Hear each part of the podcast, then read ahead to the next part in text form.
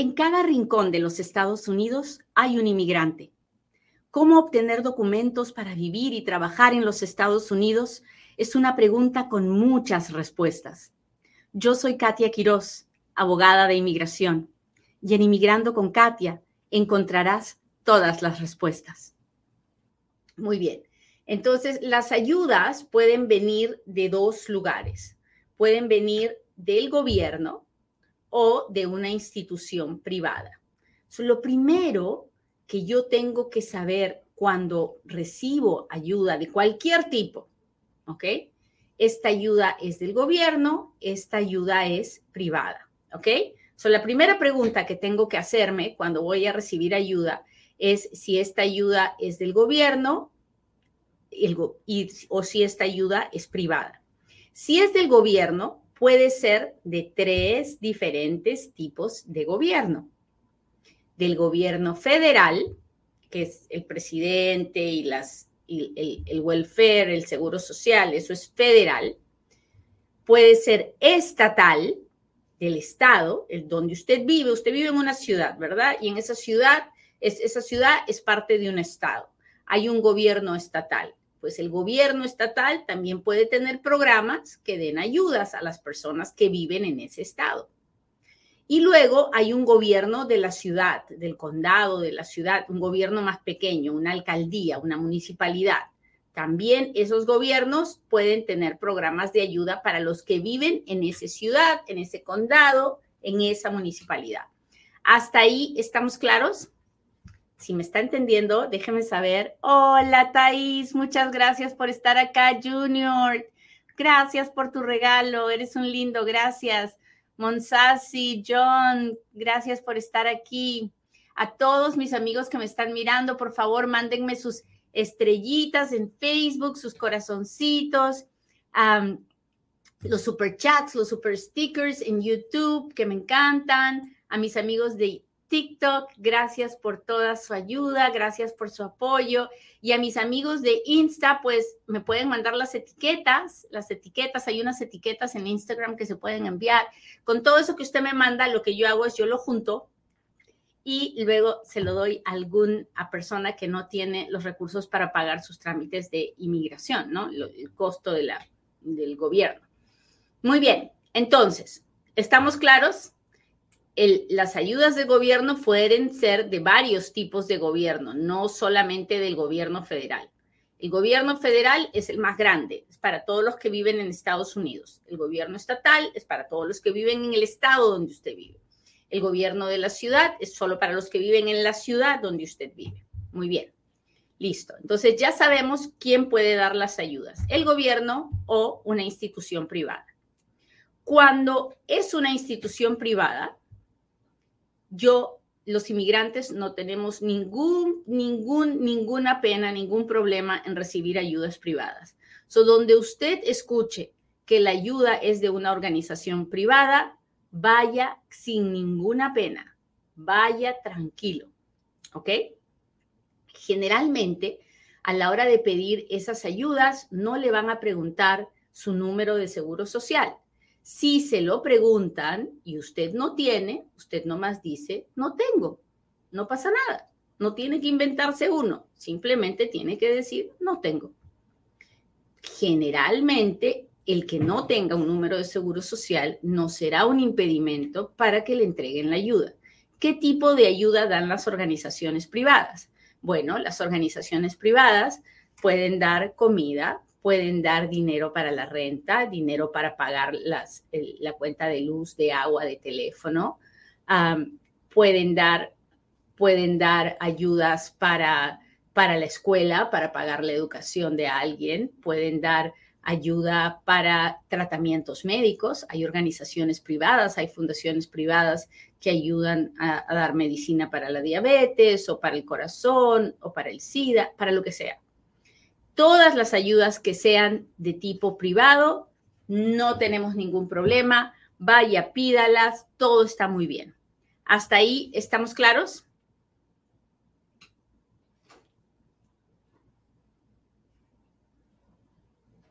Cuénteme si me está entendiendo. Si me está entendiendo, dígame, Katia, sí, te estoy entendiendo. Póngame un dedito, póngame un corazoncito, si le gusta el programa. Usted ya sabe, si ya me ha visto antes, sabe que le voy a pedir que interactúe conmigo, porque cada vez que usted me escribe cualquier cosa, el video se ve con más personas. Y así es como tocamos el corazón de otras personas. Así que, hola Juan, gracias Isabela. Ay, Suner, muchas gracias, Franco. Gracias, gracias. Gracias por, por estar aquí. Muy bien. Listo. Entonces, ahora vayamos a las ayudas del gobierno. Las ayudas del gobierno, hay algunas que solo son para ciudadanos residentes, para personas que están legalmente en los Estados Unidos, y hay ayudas del gobierno que son para todo el mundo sin mirar el estatus legal de una persona. Por ejemplo, las ayudas de eh, Medicare, Medicaid, ah, las ayudas de housing, son para las personas que están, que tienen estatus legal. Pero, por ejemplo, la vacuna contra el COVID, que es completamente gratuita, era para todo el mundo, sin importar el estatus legal. ¿Cómo me entero? ¿Cómo sé? Bueno, generalmente cuando yo voy a aplicar por las ayudas, el gobierno me pide una, un número de seguro social. Y si no lo tengo, me dicen, lo siento, no puedes aplicar si no tienes un número de seguro social. Tan simple como eso. Hay ayudas del gobierno, sobre todo de las municipalidades, de los gobiernos locales, de los gobiernos de la ciudad, donde tener o no tener ah, seguro social es irrelevante, donde lo único que importa es que pruebes que realmente tienes la necesidad. Y se los digo porque conozco de esas situaciones. yo vivo en Las Vegas, Nevada, y en mi ciudad, cuando la ciudad estaba dando ayuda para pagar la renta, para pagar la cuenta de luz, de agua, no era, no era indispensable mostrar que uno tenía estatus legal, tenía que mostrar la necesidad. Entonces, ¿qué puedo recibir y qué no puedo recibir? Pues puede recibir todo lo que el gobierno dé sin mirar a el estatus legal de una persona. Los, los bancos de comida, donde usted escuche que hay bancos de comida, vaya, no hay ningún problema, reciba la comida, es completamente gratuita y es para todos los que la quieran y la necesiten. Si usted tiene una emergencia médica y usted es inmigrante en los Estados Unidos, muchas veces nosotros tenemos un miedo terrible a ir a un hospital porque no tenemos papeles o no tenemos un número de seguro social o lo tenemos, pero no queremos endeudarnos por el resto de nuestra vida, porque ir a un hospital es carísimo, ¿verdad?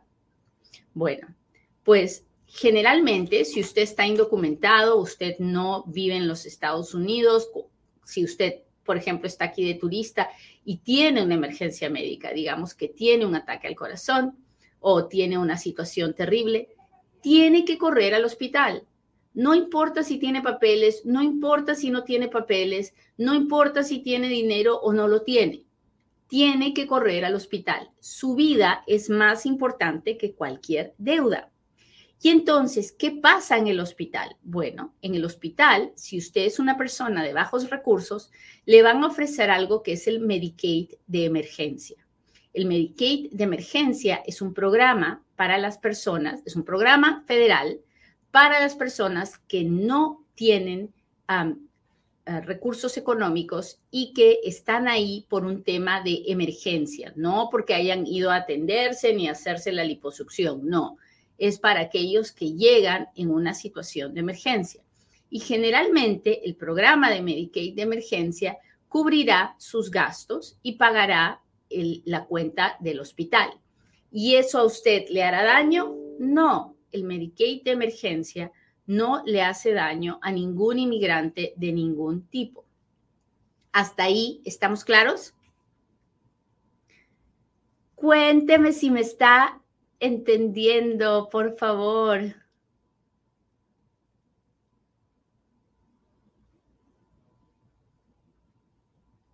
Cuénteme, cuénteme, cuénteme.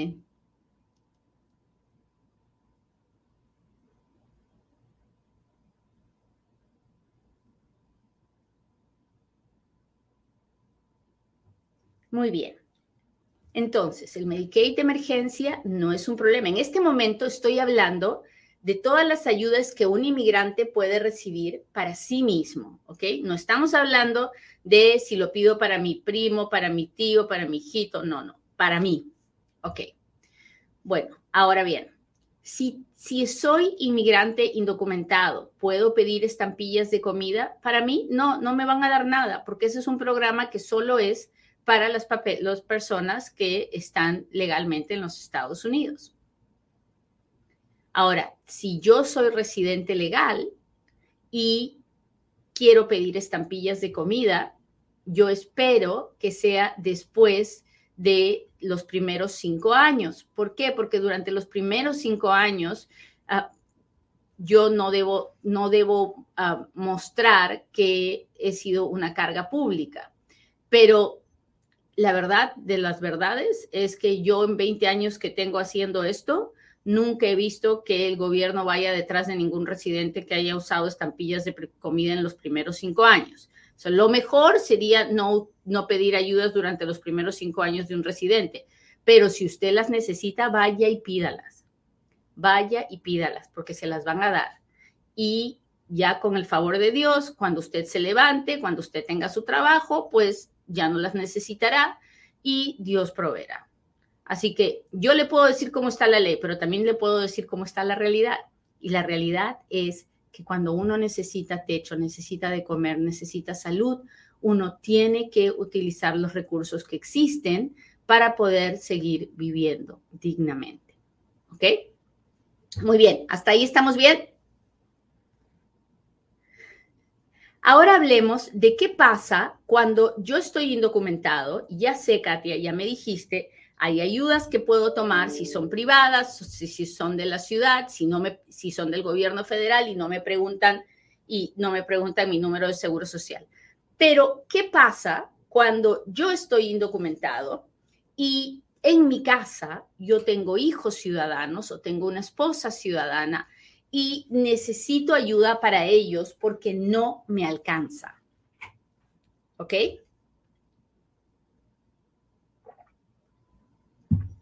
En esos casos, con más razón, usted tiene que ir y pedir las ayudas que sean necesarias.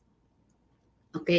Sobre todo si estamos hablando de sus hijos o sus padres ancianos, porque ni sus hijos ni sus padres tienen por qué pasar necesidad cuando existen programas para los que contribuimos todos los que trabajamos en este país para que a estas personas vulnerables no les falte nada. Entonces usted me dirá, ay, pero voy a hacer una carga pública. No, no, nada de carga pública. La carga pública se acabó. La carga pública para las personas que van a pedir la residencia algún día se acabó hace ya un buen rato, cuando entró este presidente Biden. No tenemos esa carga pública. Así que si usted necesita pedir estampillas de comida, si necesita pedir asistencia médica, aseguranza médica para los niños en su casa, si necesita pedir el Medicaid para su papá, su mamá que tienen papeles y que están viejitos, vaya y pida todo lo que haya que pedir. Vaya. Y usted dirá, ay, Katia, estás incitando a que la gente... No, yo lo que estoy incitando a, a que las personas no se hagan daño, no sufran, ni se quiten la posibilidad de comer o de, atenderse con el médico cuando tienen la posibilidad. Ahora bien, usted me dirá, pero Katia, mi esposa, ¿cómo va a hacer eso si después me va a pedir? Ah, pues ahí sí vamos a tener un problema, ¿verdad? Porque cuando uno es ciudadano americano y pide las ayudas para uno y para sus hijos, uno tiene que probar que vive bajo el estándar del nivel de pobreza. O sea, uno tiene que probar que es pobre. Si usted realmente está pobre, va, su familia va a calificar porque usted no gana lo suficiente. Pero si entre usted y su esposa ganan lo suficiente, usted no va a calificar para las ayudas. Este escenario es muy común el esposo es el inmigrante, la esposa es ciudadana, la esposa y los tres hijitos viven en la casa y la esposa no trabaja. En ese caso, si el esposo gana muy poquito, la esposa puede ir y aplicar para las estampillas de comida para ella y para sus hijos. Ahora, el problema viene cuando la esposa tiene un buen trabajo, el esposo tiene un buen trabajo, pero la esposa va, aplica diciendo que es la única que trabaja, que nadie más contribuye a su casa para calificar. Eso es un delito, eso es un crimen. Y eso a la larga le va a hacer daño no solamente a la esposa ciudadana, sino definitivamente al esposo inmigrante también. Así que por eso es muy importante que cuando usted vaya a hacer cualquier aplicación para las ayudas de gobierno, para usted, para sus hijos, para sus padres, por favor, por ningún motivo, mienta de ninguna forma. ¿Ok? Porque la mentira tiene patas cortas y la verdad se va a saber en algún momento, generalmente cuando el esposo inmigrante pide la residencia. Entonces, podemos pedir las ayudas siempre y cuando lo hagamos con la verdad. Si hay que ocultar algo para que me den la ayuda, entonces no me acerco a pedirla. No, no, no, no, no, no es para mí. Si contando la purititita verdad me la dan, fabuloso, úsela la necesita. Pero si para obtenerla tengo que ocultar algo, entonces eso no es para mí y definitivamente le va a hacer daño a mi pareja inmigrante en el momento que pueda pedir la residencia. ¿Hasta ahí estamos claros? Si le está gustando el programa, por favor, póngame un dedito, póngame un corazoncito, dígame, Katia, sí. ¿Cómo está? ¿Cómo está? Ahora, me preguntan, ¿cómo saber si gano lo suficiente o no? Bueno, usted tiene que saber cuál es el nivel, el estándar del nivel de pobreza en los Estados Unidos. Y para eso hay una forma que es la, la 864P, que es la que miramos en la oficina de inmigración. Y ahí usted va a ver cuál es el estándar del nivel de pobreza. Si usted gana menos de eso, entonces probablemente va a calificar para todas las ayudas que el gobierno dé. ¿Ok? Muy bien, pues ahora sí, hágame sus preguntas porque ahora es cuando Katia responde. Oiga, ¿ya le he contado que es lunes? No, ¿qué pasa los lunes? Los lunes regalamos una tarjeta de Amazon de 100 dólares y anunciamos el ganador en Instagram. Así que si usted está inscrito en el sorteo, vaya y fíjese si ganó o no en la página de Instagram. Y si usted todavía no se ha registrado, pues que está esperando de una vez, inmigrandoconkatia.com y regístrese ahí para ver si usted es el ganador de esta semana. Muy bien, muy bien, muy bien. Aquí vamos. Déjenme ver.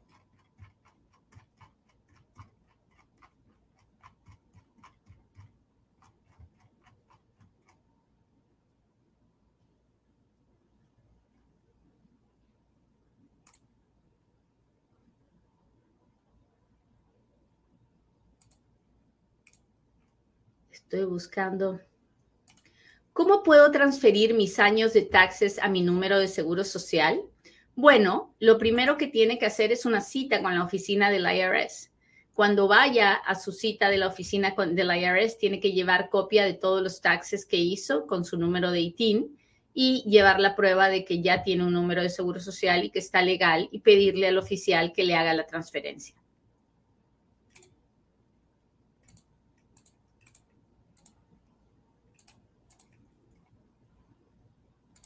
Buenos días. Yo quiero saber qué va a pasar con el programa MPP. Bueno, yo también, Giancarlos, usted, usted y miles de personas más, porque resulta que todos los obstáculos que teníamos para, para que lo cancelaran ya, ya no existen y aún así el gobierno no lo cancela y no sabemos qué está esperando. no quieren dejar entrar a nadie, están, tienen un miedo terrible, es época de elecciones, así que no sabemos qué va a pasar.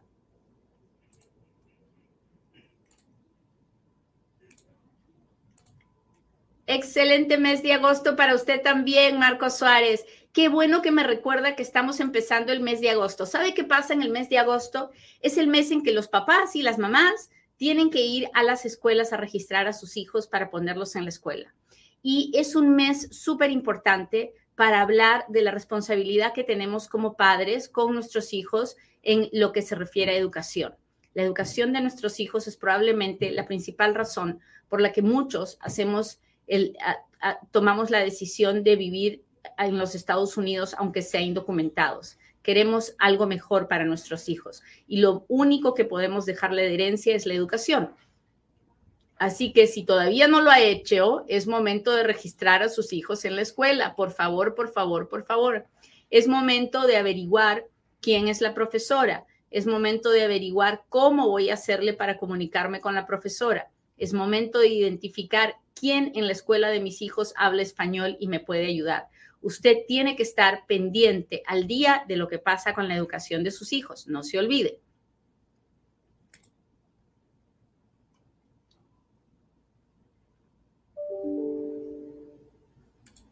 Pregunta, si yo obtengo la residencia a través de mi mamá, ¿yo puedo pedir a mi esposa para que también sea residente después de cuántos años? Al día, bueno, Andrés, si usted obtuvo la residencia a través de su mamá ciudadana y usted se casó cuando su mamá ya era ciudadana, su esposa es parte de la petición de usted.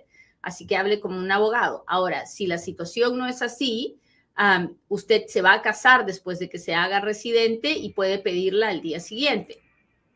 Soy residente, dice Elizabeth por Bagua. Puedo pedir a mi esposo, él tiene orden de deportación en ausencia, él es de El Salvador. Elizabeth, la respuesta es sí, usted puede pedir a su esposo. Ahora, el problema es que con la petición, mientras tenga la orden de deportación, el esposo no puede arreglar.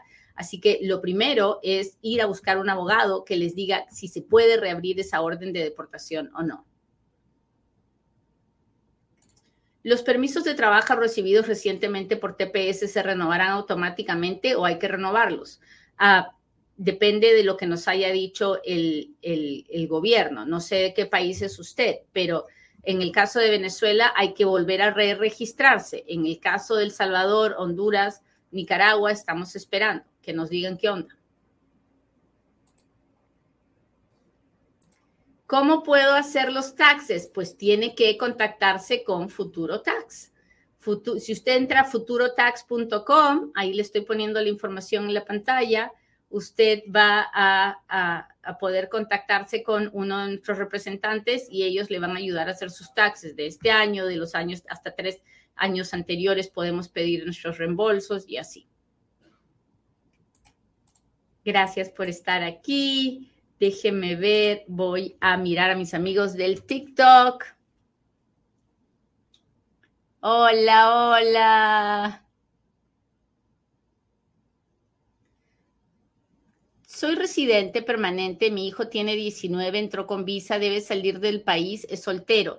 No lo sé, depende de cuándo haya entrado. Si su hijo está aquí y está con el permiso, es probable que pueda pedir la residencia en este momento, pero si su hijo ya se pasó del tiempo del permiso y está indocumentado, entonces ya no puede ni aquí ni allá, está metido en un lío. Así que busquen un abogado, no esté haciendo nada por su cuenta.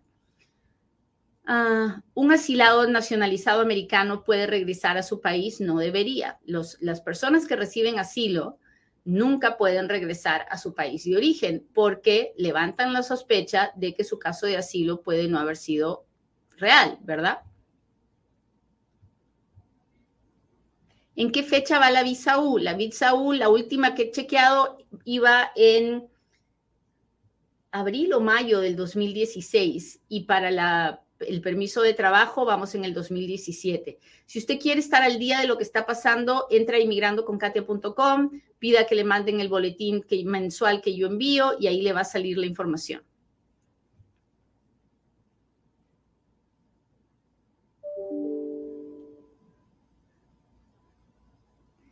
¿Puede hablar un poco referente a la carta de garantía financiera? ¿Puede una tía ser mi patrocinadora? Sí, si su tía tiene papeles y gana, lo que se necesita que gane, claro que sí, puede ser su tía la patrocinadora. Ah, voy a viajar con mis hijos a mi país con permiso de viaje, ¿tengo algún riesgo? No lo sé, no conozco su caso. ¿Cómo podría decirle si tiene algún riesgo o no? No sé cuál es su situación. Eso lo tiene que evaluar su abogado y si su abogado le dice que está bien, pues no creo que tenga ningún problema. Ah, yo estoy esperando mi perdón, llevo 27 meses, ¿cuánto más debo esperar? Soy mexicana y Juárez. Pues no sé exactamente, la última vez que chequeé estaban como en 28 meses para procesar un perdón 601, pero usted puede saber exactamente cuántos están demorando si usted entra a la página de la Oficina de Inmigración www.uscis.gov y uh, y ahí usted entra, al centro de procesamiento que tiene su perdón y usted puede ver cómo hacer eso. Déjeme ver mis amigos de Instagram. En agosto del 2019 sometí mi 601A. Este mes cumplo tres años y todavía no me responden. Bueno, ya tres años ya está como un poquito pasado de la raya, ¿no? Es hora de que usted entre a la página web de la Oficina de Inmigración y les mande un email diciéndole que ya se les pasó la mano tengo asilo pendiente por Texas, me mudaré de ciudad, yo voy por tierra, no soy quien manejo, ah, debo presentar algo, aún no tengo permiso de trabajo. Ah, si usted está en proceso de deportación, usted tiene que notificar a la corte que de su nueva dirección. Ah, usted tiene que, si usted está con orden de supervisión y está yendo a ver a la gente de ICE, tiene que pedirles permiso antes de mudarse. No se puede pedir, no se puede ir así nomás. Así que no sé cuál sea su situación, pero le dejo esa información porque sé que le puede servir. Ah, ¿Una persona mayor de 50 años inmigrante puede pedir ayuda con la renta? Sí puede. ¿Cuánto tiempo debo esperar para aplicar el permiso de trabajo por medio de VAWA? En el momento que su VAWA esté aprobada, usted puede pedir el permiso de trabajo. Soy venezolana, entré con visa, quiero quedarme, ¿cómo hago? No lo sé porque no conozco de su situación de vida no sé si tiene dinero o no para pedir una, visa de estudiante o, no lo sé. No sé si es solo tiene una nacionalidad o tiene dos, son muchos factores. Tiene usted que hablar con un abogado de inmigración en persona.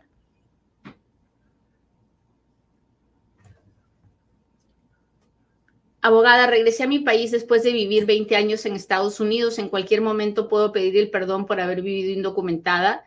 Bueno, depende ya sabe que a mí me encanta usar la palabra depende.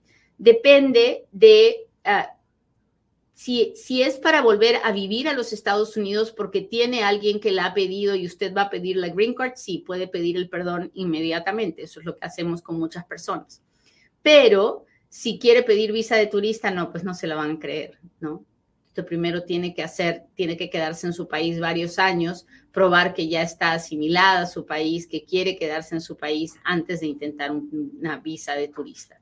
Muy bien, muchachos, les agradezco mucho que me hayan acompañado. Espero en Dios que hoy sea un buen día y que si se encuentra con algo difícil, respire, entrégueselo a Dios el problema y verá que con paciencia y con tiempo todo se resolverá. Ah, con el favor de Dios, nos vemos en otro Inmigrando con Katia.